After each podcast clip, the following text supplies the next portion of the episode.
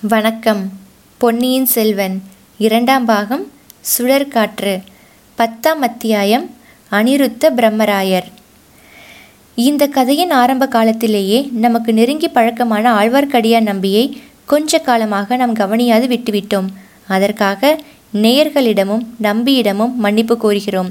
முக்கியமாக நம்பியின் மன்னிப்பை இப்போது நாம் கோரியே தீர வேண்டும். ஏனெனில் ஆழ்வார்க்கடியான் இப்போது வெகு வெகு கோபமாய் இருக்கிறான்.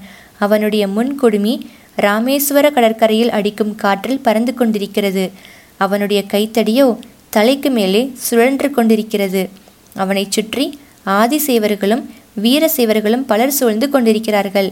அவர்களுடைய ஆர்ப்பாட்டம் பலமாக இருப்பதால் ஆழ்வார்க்கடியானுடைய கதி யாதாகுமோ என்று நமக்கு கொஞ்சம் கவலையாகவும் இருக்கிறது.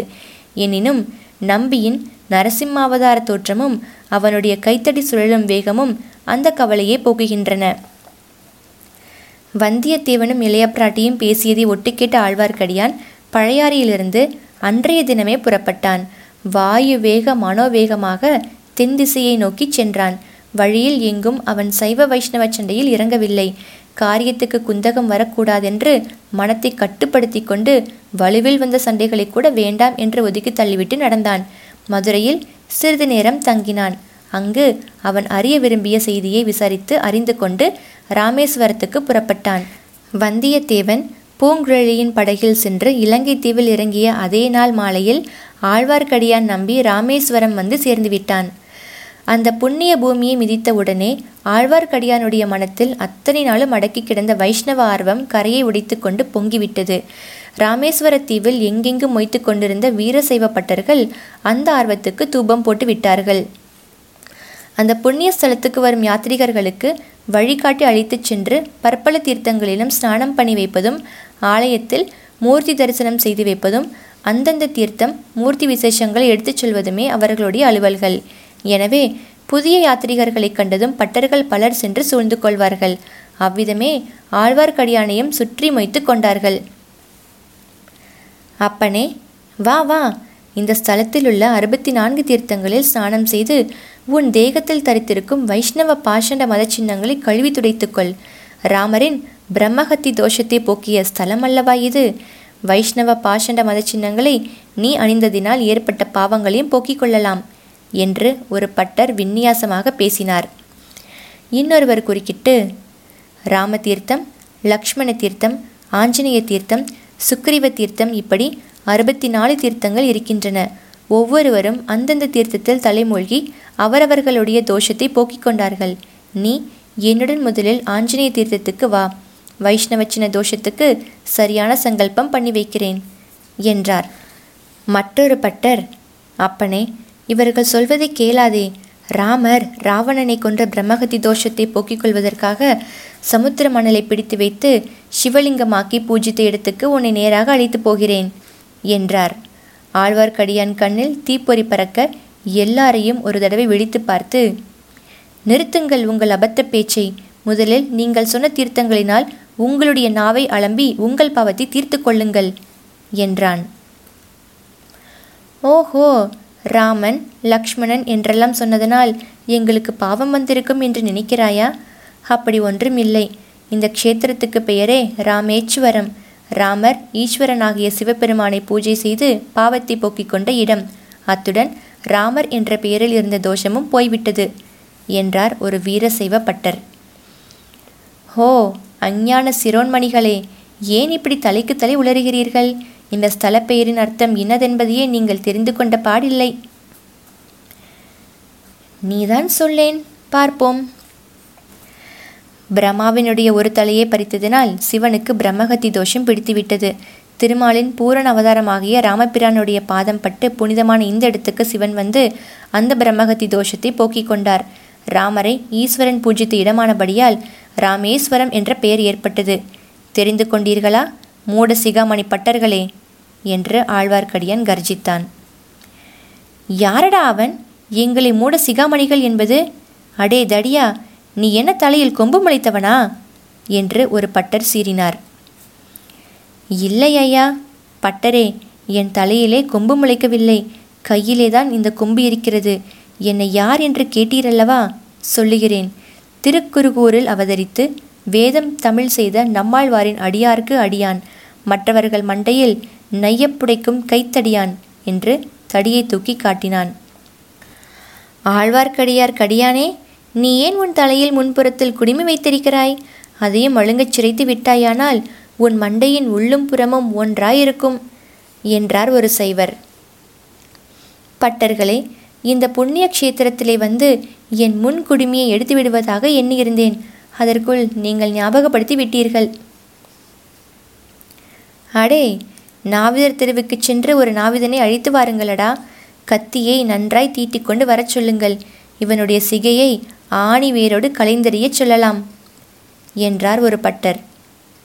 இதற்கு நாவிதனை கூப்பிடுவானேன்? நாமே அந்த கைங்கரியம் செய்து விடலாமே நல்ல கூர்மையான கத்தியாக கொண்டு வாருங்கள் என்றார் இன்னொரு செய்வர் கொஞ்சம் பொறுங்கள் இன்னும் ஒரு விஷயம் பாக்கி இருக்கிறது. ஒரு காலத்தில் என் தலை முழுவதும் சிகை அடர்த்தியாக இருந்தது. ஒரு சைவனுடைய மண்டையை உடைத்துவிட்டு என் சிகையிலிருந்து ஒரு ரோமத்தை வாங்கிவிடுவதென்று விரதம் எடுத்துக்கொண்டேன். அதன்படி முக்காலை அரைக்கால் வாசி சிகை தீர்ந்துவிட்டது. இந்த ஊரில் என் முழு விரதத்தையும் நிறைவேற்றி கடலில் ஒரு முழுக்கு போடப் போகிறேன். எங்கே? ஒவ்வொருவராக உங்களுடைய மண்டையை காட்டுங்கள் பார்க்கலாம்? என்ற ஆழ்வார்க்கடியான் கைத்தடியை ஓங்கினான். அடடே! இந்த வைஷ்ணவன் என்ன துடுக்காக பேசுகிறான்? என்று சொன்னார் ஒருவர். எங்கள் எல்லாருடைய மண்டையையே முடித்து விடுவாயா? உன்னால் முடியுமா?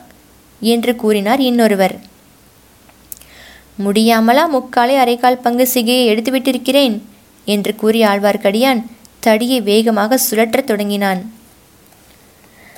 அடியுங்கள் பிடியுங்கள் கட்டுங்கள் வெட்டுங்கள் என்று தலைக்கு தலை கத்தினார்களே தவிர அக்கூட்டத்தில் யாரும் ஆழ்வார்க்கடியானுக்கு அருகில் நெருங்கவில்லை. அச்சமயம் வெகு சமீபத்தில் எழுந்த ஒரு கோஷம் அவர்கள் எல்லாருடைய கவனத்தையும் கவர்ந்தது. திரிபுவன சக்கரவர்த்தி சுந்தரச்சோழ பராந்தகரின் மகாமான்ய முதன் மந்திரி அனிருத்த பிரம்மாதிராஜர் வருகிறார். பராக் பராக். எல்லோரும் திகைத்து போய் கோஷம் வந்த திசையை நோக்கினார்கள். ஆழ்வார்க்கடியான் எல்லாரிலும் அதிகமாக திகைத்து தனது கைத்தடியை கக்கத்தில் வைத்துக்கொண்டு பார்த்தான். அவர்கள் நின்று சண்டையிட்ட இடம் ராமேஸ்வர கோயில் மதிலின் ஓரமான ஒரு முடுக்கு. அந்த முடுக்கு திரும்பியதும் எதிரே விரிந்து பறந்த கடல்.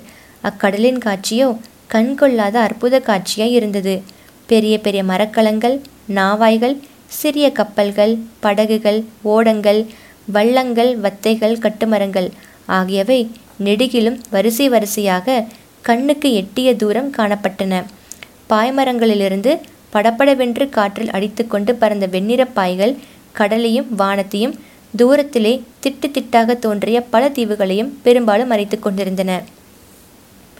மேலே சொன்னவாறு கட்டியங்கூறிக்கொண்டு காவல் வீரர்கள் முன்னும் பின்னும் தொடர சோழ சாம்ராஜ்யத்தின் புகழ்பெற்ற முதன் மந்திரி அன்பில் அனிருத்த பிரம்மராயர் ராஜகம்பீரத்துடன் ஒரு படகில் வந்து கொண்டிருந்தார். கரையில் கோயில் மதில் ஓரமாக நடந்து கொண்டிருந்த சச்சரவை அவர் கவனித்தார். கூட்டத்தின் நடுவில் கக்கத்தில் தடியுடன் பரமசாதுவைப் போல் நின்ற ஆழ்வார்க்கடியானை கையினால் சமிக்ஞை செய்து அருகில் அழைத்தார். ஆழ்வார்க்கடியான் பயபக்தியுடன் கையை கட்டிக்கொண்டு கடற்கரையோரம் சென்று நின்றான். திருமலை இது என்ன தெருக்கூத்து? என்றார் அனிருத்தர். குருவே எல்லாம் கபட நாடக சூத்திரதாரியான அந்த கண்ணனின் திருக்கூத்துத்தான். என் கண்களில் காண்பதை நான் நம்புவதா? இல்லையா என்றே தெரியவில்லை. நான் காண்பது கனவா? அல்லது எல்லாம் வெறும் மாயையா? திருமலை உன்னை பரம வைஷ்ணவன் என்று நினைத்தேன். எப்போது பிரபஞ்சத்தை மித்தை என்று சொல்லும் மாயாவாதியானாய்? குருவே பரம வைஷ்ணவ பரம்பரையில் அவதரித்த தாங்கள் சைவ சமயியாகும்போது நான் ஏன் மாயாவாதியாக கூடாது? என்னுடைய பெயரை மாற்றிக்கொண்டு ஸ்ரீ சங்கர பகவத் பாதாச்சாரியாரின் அடியார்க்கடியான் ஆகிவிடுகிறேன். பொறு பொறு. நான் சைவ சமயி ஆனதாக யார் சொன்னது? தங்கள் திருமேனியில் உள்ள சின்னங்கள் சொல்லுகின்றன. ஆஹா திருமலை. நீ இன்னும் முன் போலவே இருக்கிறாய். புறச் சின்னங்களுக்கே முக்கியம் கொடுக்கிறாய். நெற்றியில் இடுகிற சந்தனத்தை சாய்த்து இட்டால் என்ன? நிமிர்த்தி இட்டால் என்ன? குருவே நான் ஒன்றும் அறியாதவன். எது முக்கியம் எது அமுக்கியம் என்று தெரியாதவன். தாங்கள்தான் என்னை தெளிவித்து ஆட்கொள்ள வேண்டும். எல்லாம் தெளிவிக்கிறேன். நான் தங்கும் இடத்துக்கு வந்து சேர். அதோ கடலில் ஒரு சிறிய தீவு தெரிகிறது பார்த்தாயா? அங்கேயுள்ள மண்டபத்துக்கு வா. குருவே இதோ இந்த சண்டைக்கார செய்வர்கள் என்னை வரவிட வேண்டுமே என்று ஆழ்வார்க்கடியான் சொல்லி கையினால் அவர்களை சுட்டி காட்டினான். அதுவரை சும்மா இருந்த வீரசைவர்கள் உடனே நெருங்கி வந்தார்கள்.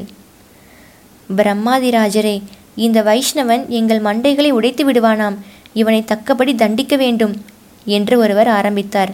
மற்றவர்கள் தலைக்கு தலை பேசலானார்கள். இவனுக்கு தண்டனை நான் கொடுக்கிறேன் நீங்கள் போகலாம் என்றார் அனிருத்தர். இதனால் அவர்கள் திருப்தி அடையவில்லை. நாங்களே இவனுக்கு தண்டனை கொடுக்கக்கூடாதா இவனுடைய முன்குடுமியை சிரைத்து இவனுடைய ஊர்த்துவ சின்னங்களை எல்லாம் அழித்து இவனை கிணற்றில் போட்டு முழுக்காட்டி என்று அடுக்கினார் ஒருவர். என்ன சொன்னீர்கள்? என்ற ஆழ்வார்க்கடியான் கண்களில் தீயெழ திரும்பி நோக்கினான். அனிருத்த பிரம்மராயர் அப்போது பட்டர் மணிகளே இவன் பெரிய முரடன் இவனை தண்டிக்க உங்களால் ஆகாது நான் பார்த்து கொள்கிறேன் என்றார். பிறகு தம்மை தொடர்ந்து வந்த படகில் இருந்த அகப்பரிவார வீரர்களை பார்த்து உங்களில் எட்டு பேர் இறங்கி இவனை நம் இடத்துக்கு கொண்டு வாருங்கள் என்றார். அவ்வளவுதான். மறுகணம் வீரர்கள் எட்டு பேர் கரையில் குதித்தார்கள். ஆழ்வார்க்கடியானை சூழ்ந்து கொண்டு நின்றார்கள். படகு மேலே சென்றது. படை வீரர்கள் புடை சூழ ஆழ்வார்க்கடியானும் போகலானான். பட்டர்களும் மற்றவர்களும் அந்த வைஷ்ணவனுடைய முரட்டுத்தனத்தை குறித்து பலவாறு பேசிக்கொண்டு கலைந்து போனார்கள்.